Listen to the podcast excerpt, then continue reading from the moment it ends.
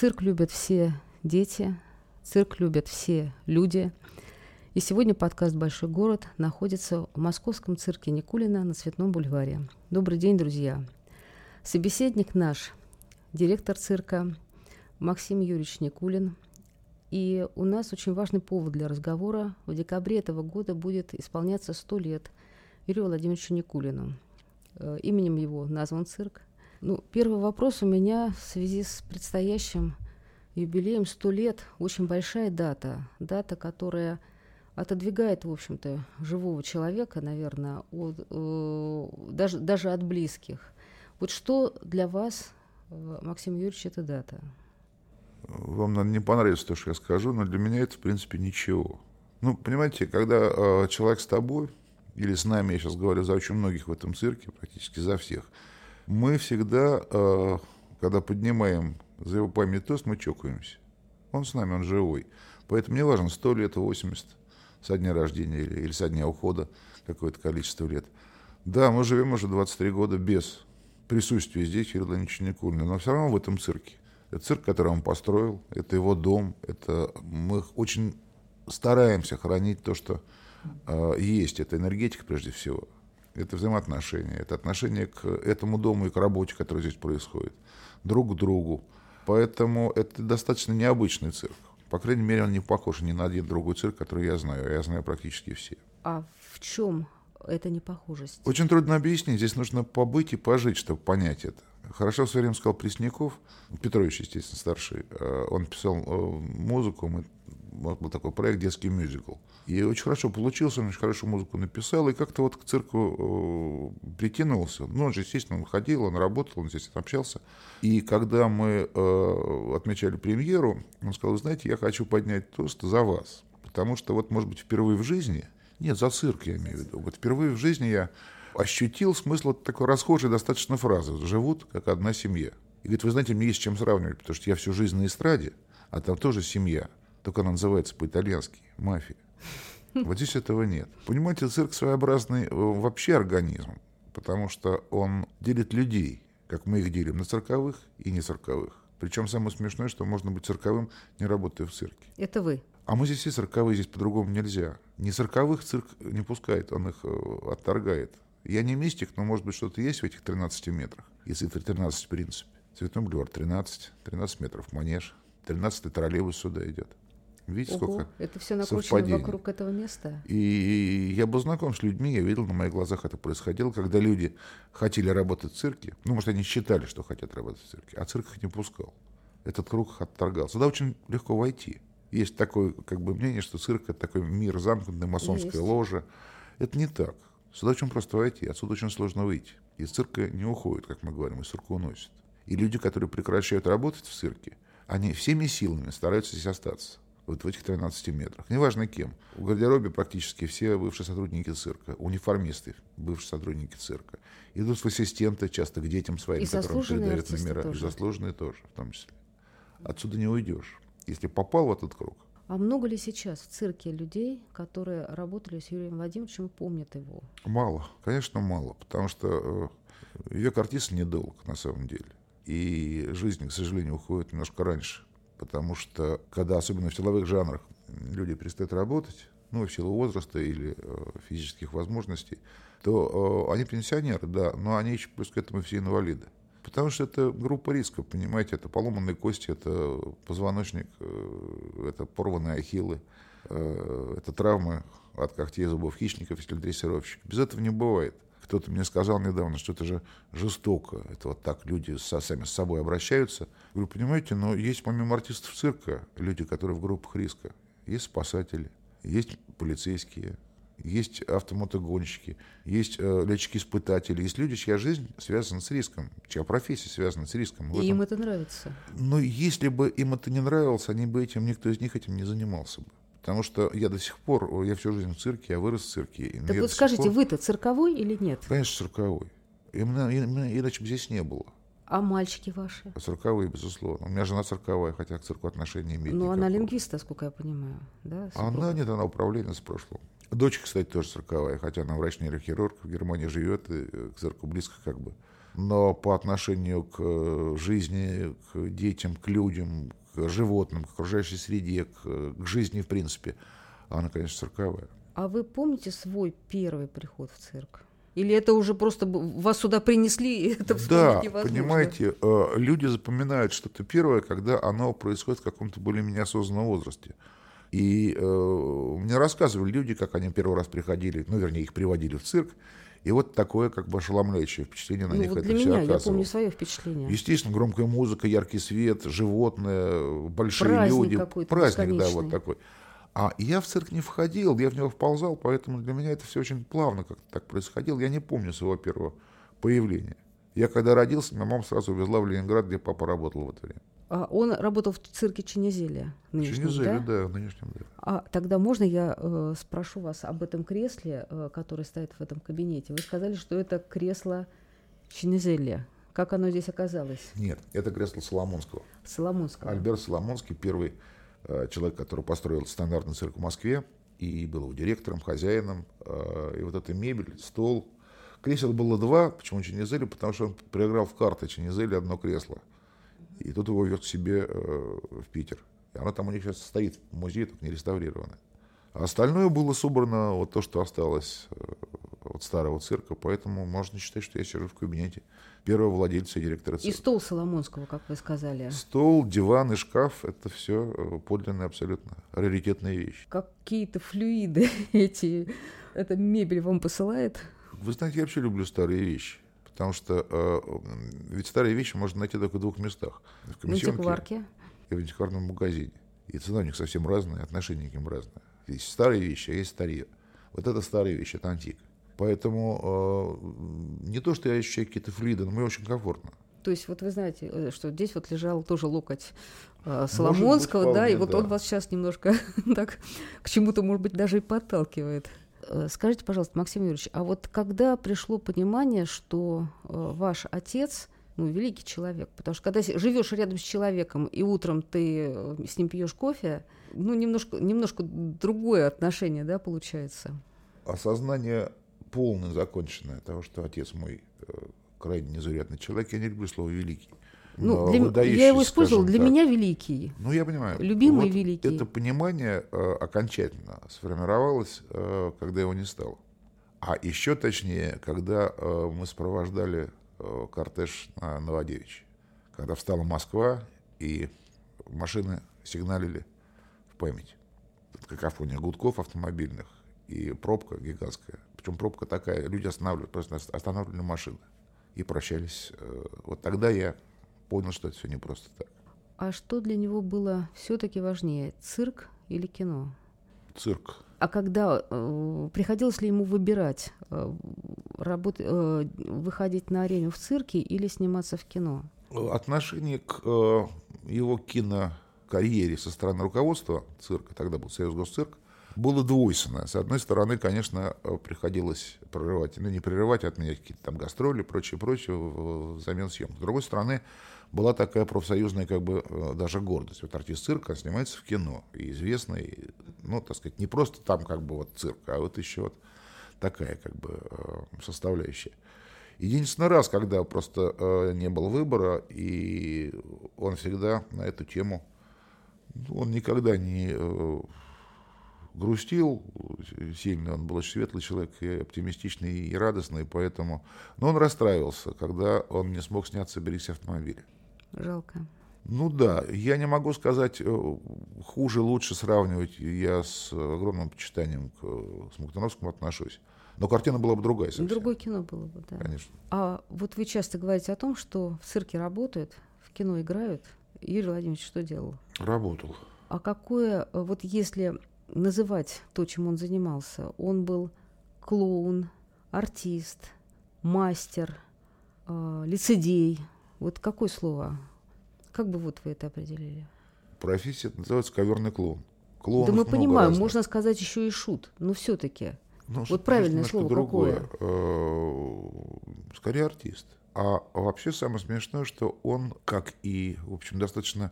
Многие его коллеги по цеху, выдающиеся такие же, как и он, как Леонов, как Папанов, можно продолжать этот как бы, ряд, и он достаточно будет в общем, серьезном.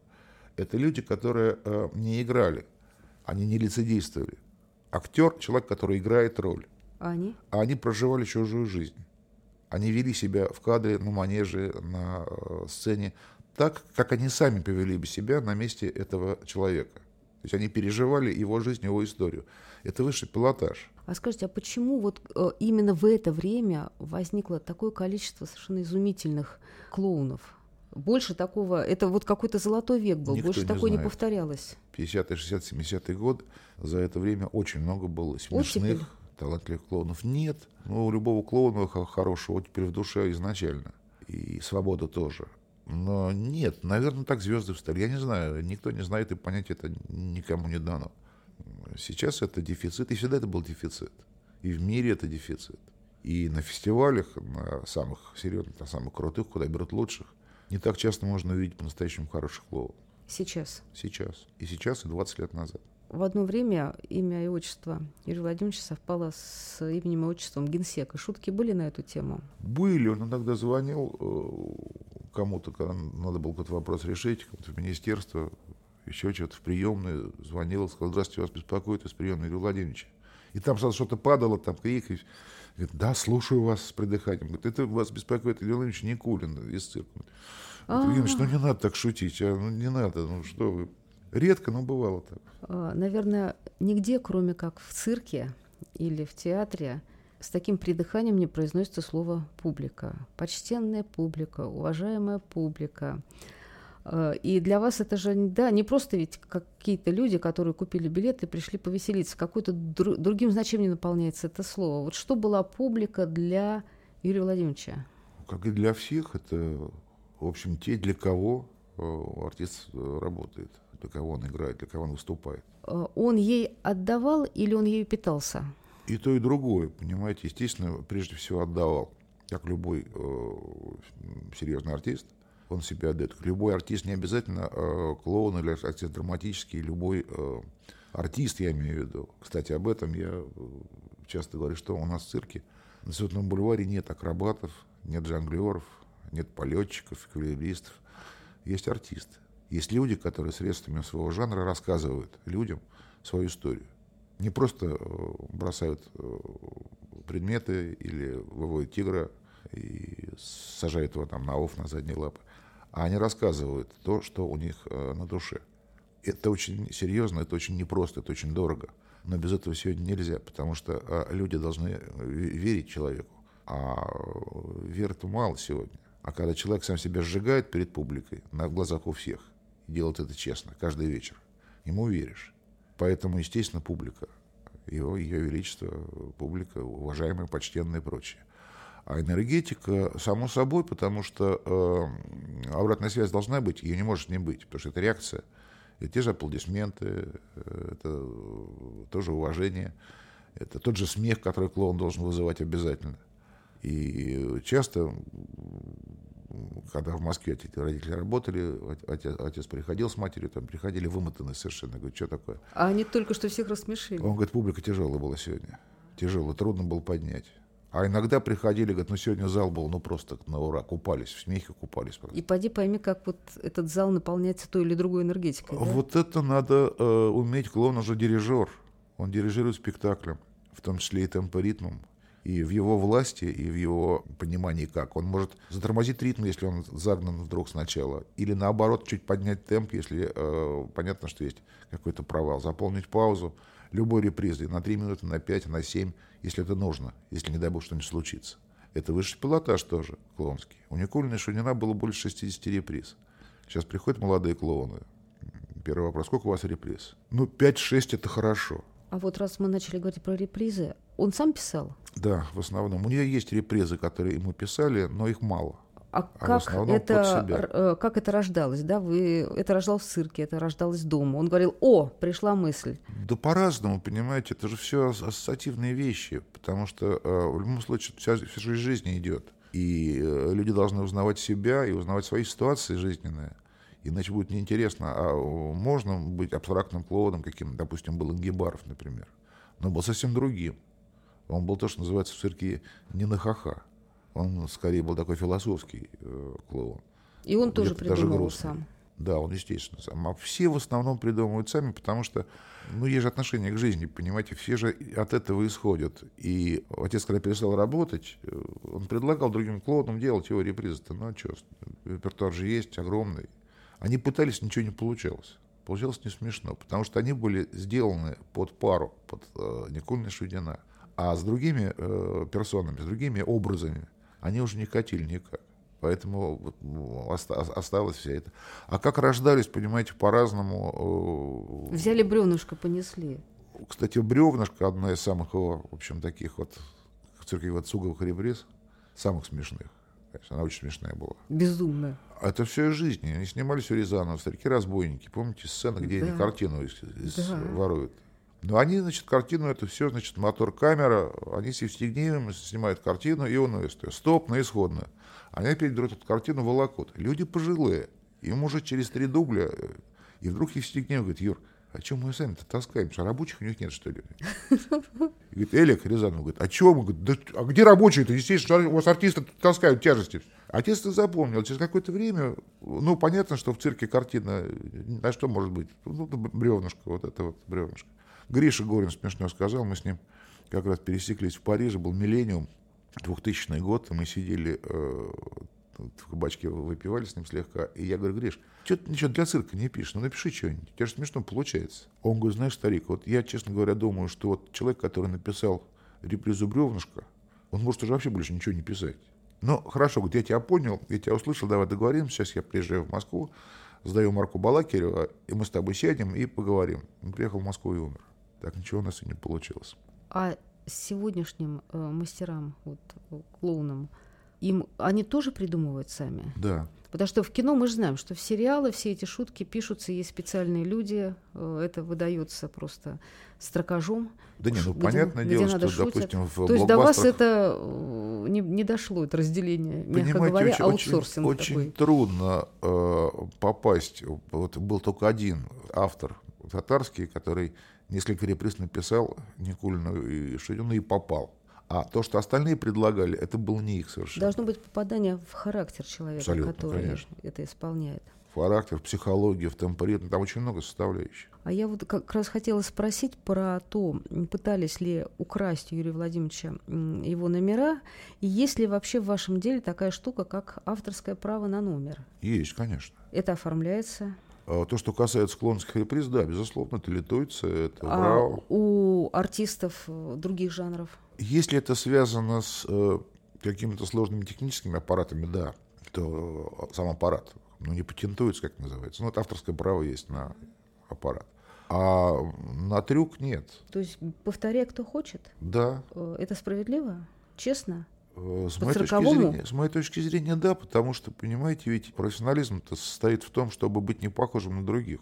Никто не хочет э, скопировать номер, потому что, во-первых, это будет воспринято в цирковом мире, ну, скажем так, не камильфо это. А во-вторых, ну, самому стыдно, значит, сам ты ничего не можешь. Поэтому вот вы построите там в ряд восемь жонглеров, они все, в принципе, делают похожие трюки. Но каждый что-то придумывает, какие-то корючки новые изобретает, какие-то перекидки, переброски. Они все разные. Образы разные, музыка разная, костюмы разные, постановка разная.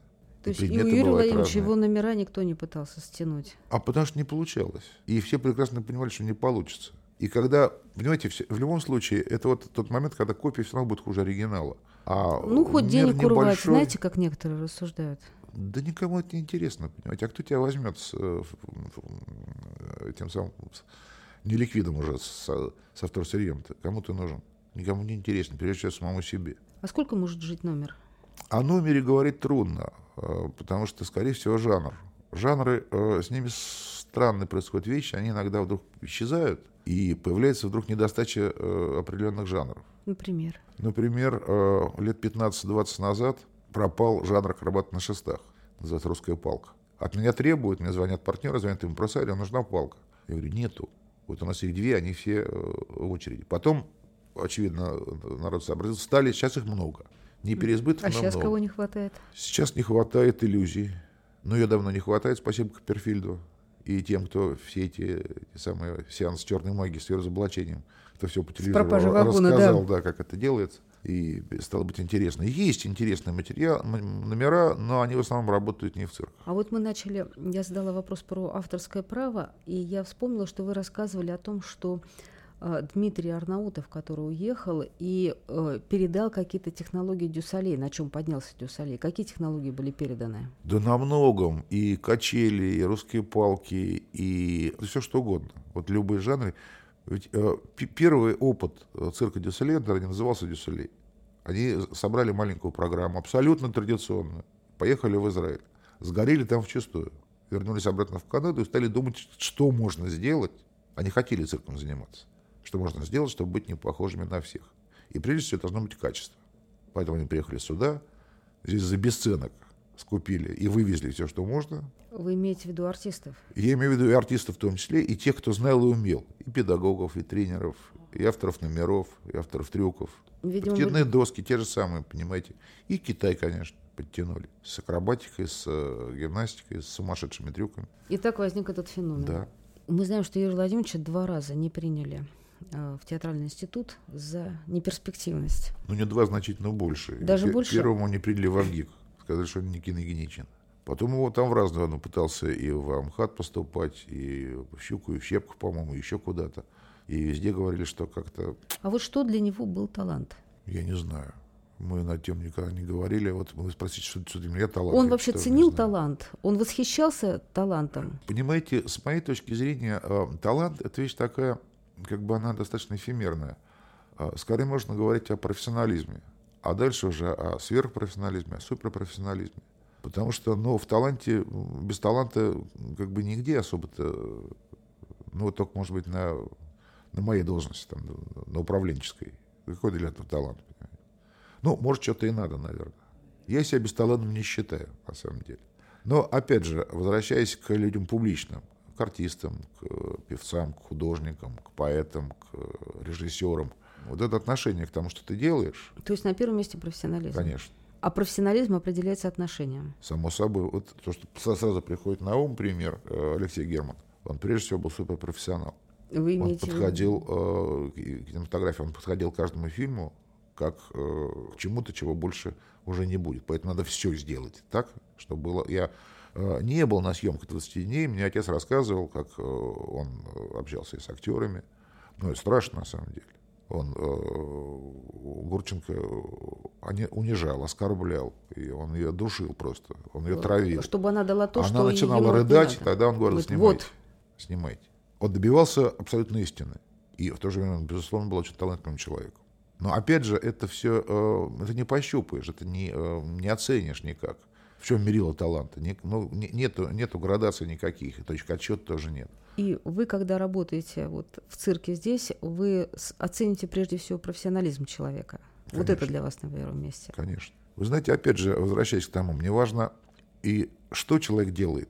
И сегодня абсолютно однозначно, как он это делает. Потому что, вот я честно говорю, если завтра ко мне придет человек, который делает там рекордное количество сальто-мортале, никто такого в мире не делает. И мы его посмотрим. И если он делает их коряво, как в цирке говорят, то мы с коряво всего его не возьмем. Потому что это не нам не интересно, не публике. Другой уровень совсем, понимаете, сейчас эстетика, она э, практически сравнялась, должна быть наравне с э, техническим уровнем. Иначе это неинтересно. Про цирк хотела спросить. Про э, цирк, который остался сегодня, наверное, одним из самых э, настоящих и подлинных видов искусства. Да? Потому что в кино нарисуешь задник, популярность тебе надует лайками.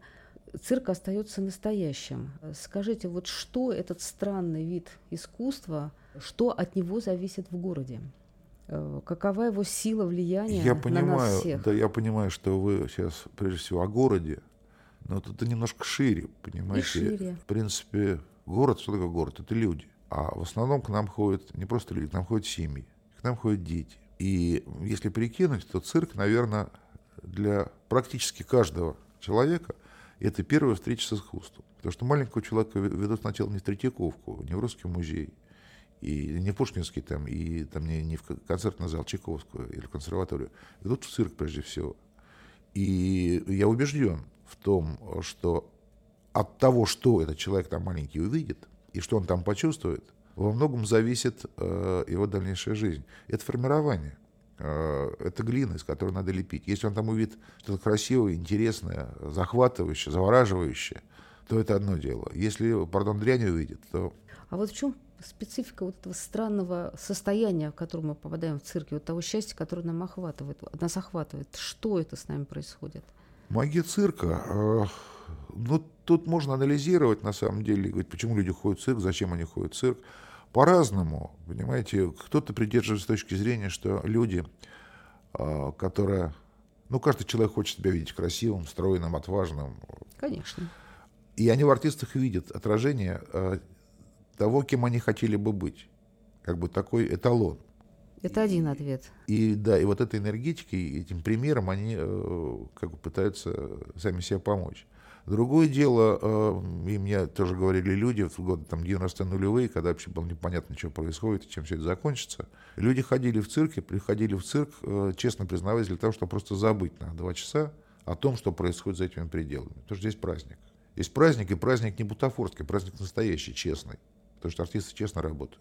Сейчас без дураков, сами сказали, что по, под фанеру по канату не пройдешь и сальто не скрутишь. Поэтому люди просто вынуждены были абстрагироваться от тех проблем, от тех и только эмоциям поддаться, и причем эмоциям позитивным. А цирк — это позитив.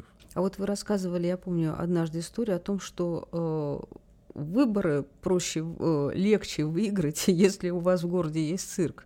Ну, это я этим пользовался, на самом деле, да, в разговоре с людьми, от которых что-то зависело по отношению к цирку. Когда у нас была передишка, мы ездили с Шапито. И тоже я просто подсказывал людям, что с нами надо дружить. Потому что колбасы на всех не хватает, мяса тоже. А вот цирк, он для а всех. А радости хватит. Да, а радость мы можем подарить. Если вы скажете вашим зрителям, что это вы пригласили цирк, ради бога, мне славы не нужно, то уважение к вам только поднимется. Это был абсолютный пример жизненный. Ну, давно, правда, было лет двадцать назад уже. Но были выборы в Турции, в Стамбуле мэра выбирали. И мэр пригласил цирк из России на месяц, сделал бесплатные билеты. И прошел как ложку в девяносто восемь процентов. Не из-за этого, но из-за этого тоже. И люди, выходя, говорят, какой мужик-то хороший, смотри, мэр. Значит, надо за него проголосовать, наверное. Видите, праздник такой нам устроил, дети все счастливы. Скажите, есть профессиональный тост у артистов цирка? Как у врачей там за анализы? Профессиональных нет. Есть два тоста, потому что в цирке два праздника. Это начало программы и окончание программы. Поэтому поздравляют с началом и поздравляют с окончанием. В этом исторические корни есть, сейчас в меньшей степени, а раньше... Программы вы имеете в виду на сезон рассчитанные? Ну да, люди сработались, подружились. Некоторые в первый раз увиделись, познакомились, подружились. Некоторые уже работали вместе. Но суть в том, что исторически было так, что когда программа заканчивается, она расформировывается. И люди разъезжаются по другим городам, по другим циркам, по другим странам, по другим программам. И очень может быть, что они больше никогда не увидятся. Ну и было за что тогда выпить, конечно. А начало, ну это начало, это точка отсчета, новый проект. А скажите, вот в большом спорте есть некий прогресс. С каждым годом наши спортсмены крутят больше тулупов, прыгают выше, дальше, больше и так далее. В цирковом деле есть вот такой арифметический, что ли, прогресс, да, что теперь акробат прыгает выше и больше. А девушка, которая делает сальто на спине лошади, делает уже не одно сальто, а два. Вот какой-то... Как, как э, можно ли измерить прогресс в цирке? Как он меняется? Он меняется в другую сторону. Техническую? Нет, художественную.